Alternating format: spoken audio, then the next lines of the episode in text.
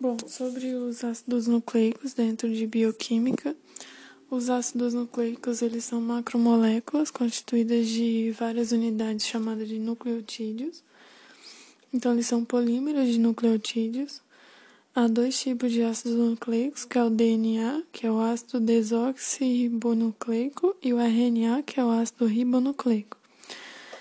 É, os dois eles são constituídos por uma pentose, que é um açúcar com cinco átomos de carbono, e o RNA ele tem a pentose do tipo ribose e o DNA tem a do tipo desoxirribose. Eles também têm um fosfato e uma base nitrogenada, que podem ser do tipo púrica ou piramídica. A púrica ela apresenta dois anéis e a piramídica um único anel. As púricas são adenina e guanina e as piramídicas são citosina, timina e uracila. É...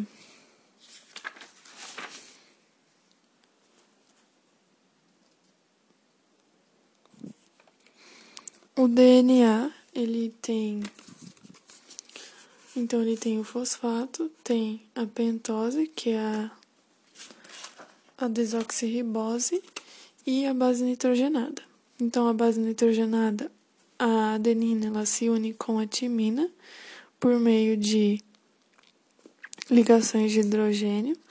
A guanina se une com a citosina por meio de três ligações de hidrogênio e a, a adenina e timina duas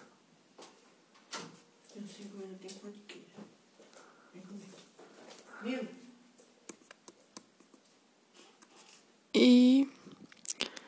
o fosfato se liga à pentose da, da molécula de cima por meio de de uma ligação fosfodiéster.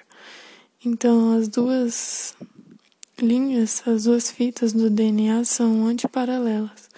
Então, elas são complementares. O DNA é uma dupla hélice.